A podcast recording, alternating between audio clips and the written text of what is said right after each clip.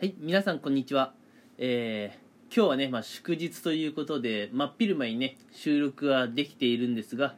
やっぱりね、こう、休みの日っていうのはいいですね、自由な時間に収録ができるので、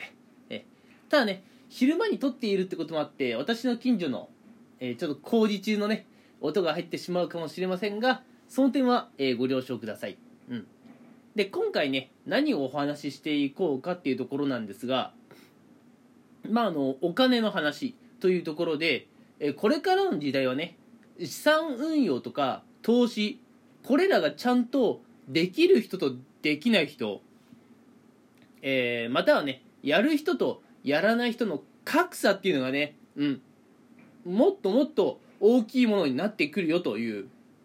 そういうね話をしていこうかなと思います、うん。まあ、まずね最初投資の話をちょこっとだけしたいんですけれども今やっぱ投資っていうとね結構人気を集めているのが、まあ、不動産投資とかもそうでしたけれども最近はやっぱり仮想通貨ですね、うん、ツイッターのトレンドとか見ていてもかなりね仮想通貨の、えーまあ、リップルネムそれからねビットコインっていうのが頻繁に、えー、トレンドに出てきたりします、うん、でもうねこれを知らないっていう方はね正直ちょっとやばいと思っていてあのまあ一応ね仮想通貨っていうのは投資になるのでちょっとね怖いところもあるんですよ、うん、実際リスクもあったり詐欺もあったりして怖いところはあるとは思います、うん、それは事実なんですが投資が怖いからということで、えー、投資から逃げ続けてね、うん、日々の収入の得方も、まあ、会社に勤めて会社からの給与収入しかないっていうそういう人生の方が私はよっぽど怖いんじゃないかなと思います。うん。あのやっぱ投資っていうのはこううまくいく時もあればねこうめちゃくちゃね損失が出る時もあって、うん、しっかりねそこは勉強しないと利益出ないんですけれども、うん、逆に言えばね投資っていうのは勉強とか、えー、あるいはねこう情報収集がしっかりできればえー、絶対とは言いませんけれども勝てるんですね、うん、初心者でも上級者でも、うん、なので、えー、まあ、投資っていうのはね、うん、ちゃんと勉強した人はちゃんと勝てるようになっているので、うん。えー、しっかりね投資のことを勉強しておくことが、えこれからのね皆さんの人生金銭的なね余裕を生むためには必要かなというふうに思います、うん、まああのまとめについてはねこのラジオの最後で話すとしてえー、次にはね資産運用の話もしていきたいかなと思います、うん。え先ほどの投資っていうのはあれいわゆる短期でね結果を出せるのが投資なんですよ、うん、短期間でねこう急激になんか価格が上昇したりあるいは下落したりでね、うん、なんで短期間でめちゃくちゃあの得が得っていうか儲けることができたりあるいはねめちゃくちゃ損失出したりすることもあるんですよ、うん、でもその一方でこの資産運用っていうのは投資とちょっと違うのがね利益が出るまでの期間と思っておいてもらえたらねいいかなと思います。うん。基本的に資産運用っていうのは1年2年とかで結果が出るもんじゃありません。うん。10年でもないかな。30年40年50年。うん。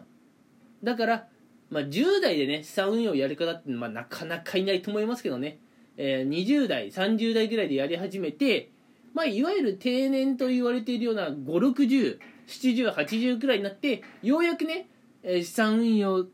の、ま、結果がねこう出てきて資産運用で得たお金で、ま、生活ができるかなというのが、えーまあ、資産運用のね良さになります、うん、なんで資産運用は要するにまあ、成果が出るまでに長期的な時間がかかると思ってください。それこそ本当に3 4 0年くらい。うん。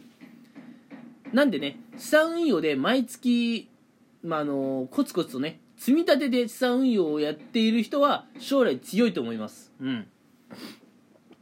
まあ実はね私も今20半ばというところでまだ20代なんですけれども実はね資産運用をやっています。うん。まあ私もねえー、いきなりこう資産運用をやってみようと思っていたわけではなくて、うん、資産運用をやり始めた経緯としてはね最初銀行にお金を預けてたんですよ。会社から入った収入をね銀行に預ける。で銀行の口座であの積立預金みたいにやってたんですよ、うん、でもあれ利率がくっそ低くて全然お金増えなかったんですね、うん、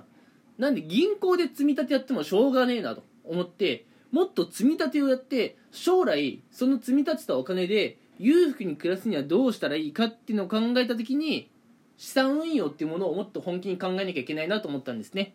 うん。まああの資産運用って銀行とかでもできるっちゃできるかもしれないんですけれどもそれよりねもっと資産運用に特化したところでこう運用していく方が、うん、長い目で見た時にね利益が出るので、うん、資産運用についてはねまあできる限りね、えー、早い時期に始めるっていうのとどこで始めるのがいいかっていうのはねしっかり情報収集しておかなければいけないんじゃないかなと思います。うん。であの投資とね資産運用って聞いてちょっとねこの辺の違いがわからないって方いると思うのでちょっとだけねこのまあ違いっていうのをねお話ししようかなと思うんですが投資っていうのは基本的にはまあ基本的にっていうか比較的うんハイリスクハイリターンだと思ってください。うん。ここでいう比較的って何と比較してかっていうのは資産運用と比較してです。資産運用と比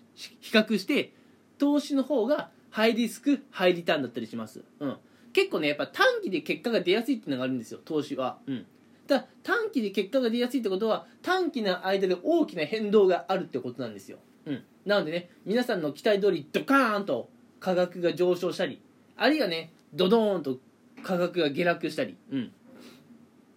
なので投資は比較的、えー、まあ短期間で結果が出やすいハイリスクハイリターンなものと。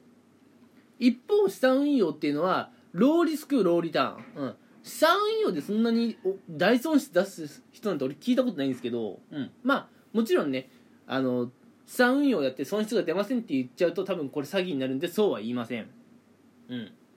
ただねやっぱ資産運用っていうのは長期の目で見るのでまあちょっとずつしか上がんないしまあ下がる時もねそんなに大きく下がることはねえしでもなんだかんだ言って長いスパンで見たら利益が出ていることがある。これが資産運用です。うん。でね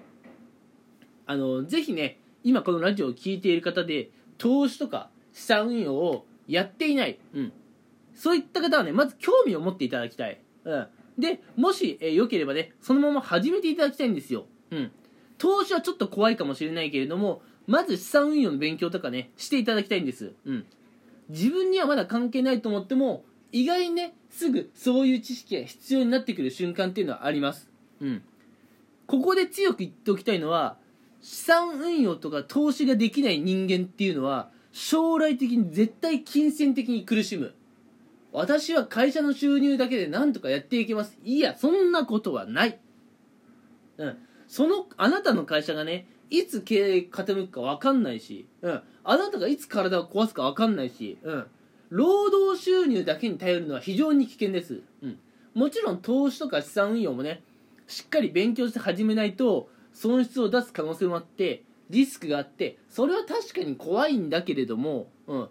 その恐怖と労働収入だけに頼る恐怖では労働収入だけに頼る恐怖の方が私は圧倒的に大きいと思います。うん。なのでね、えー、このラジオを聞いて投資とか資産運用に興味を持ってくれる方が一人でも出てきてくれたら嬉しいなと思いますし、えー、投資とか資産運用に関する話は私のね過去の、えー、ラジオでもちょいちょいねお話ししているので、えー、遡って聞いてもらえればと思います。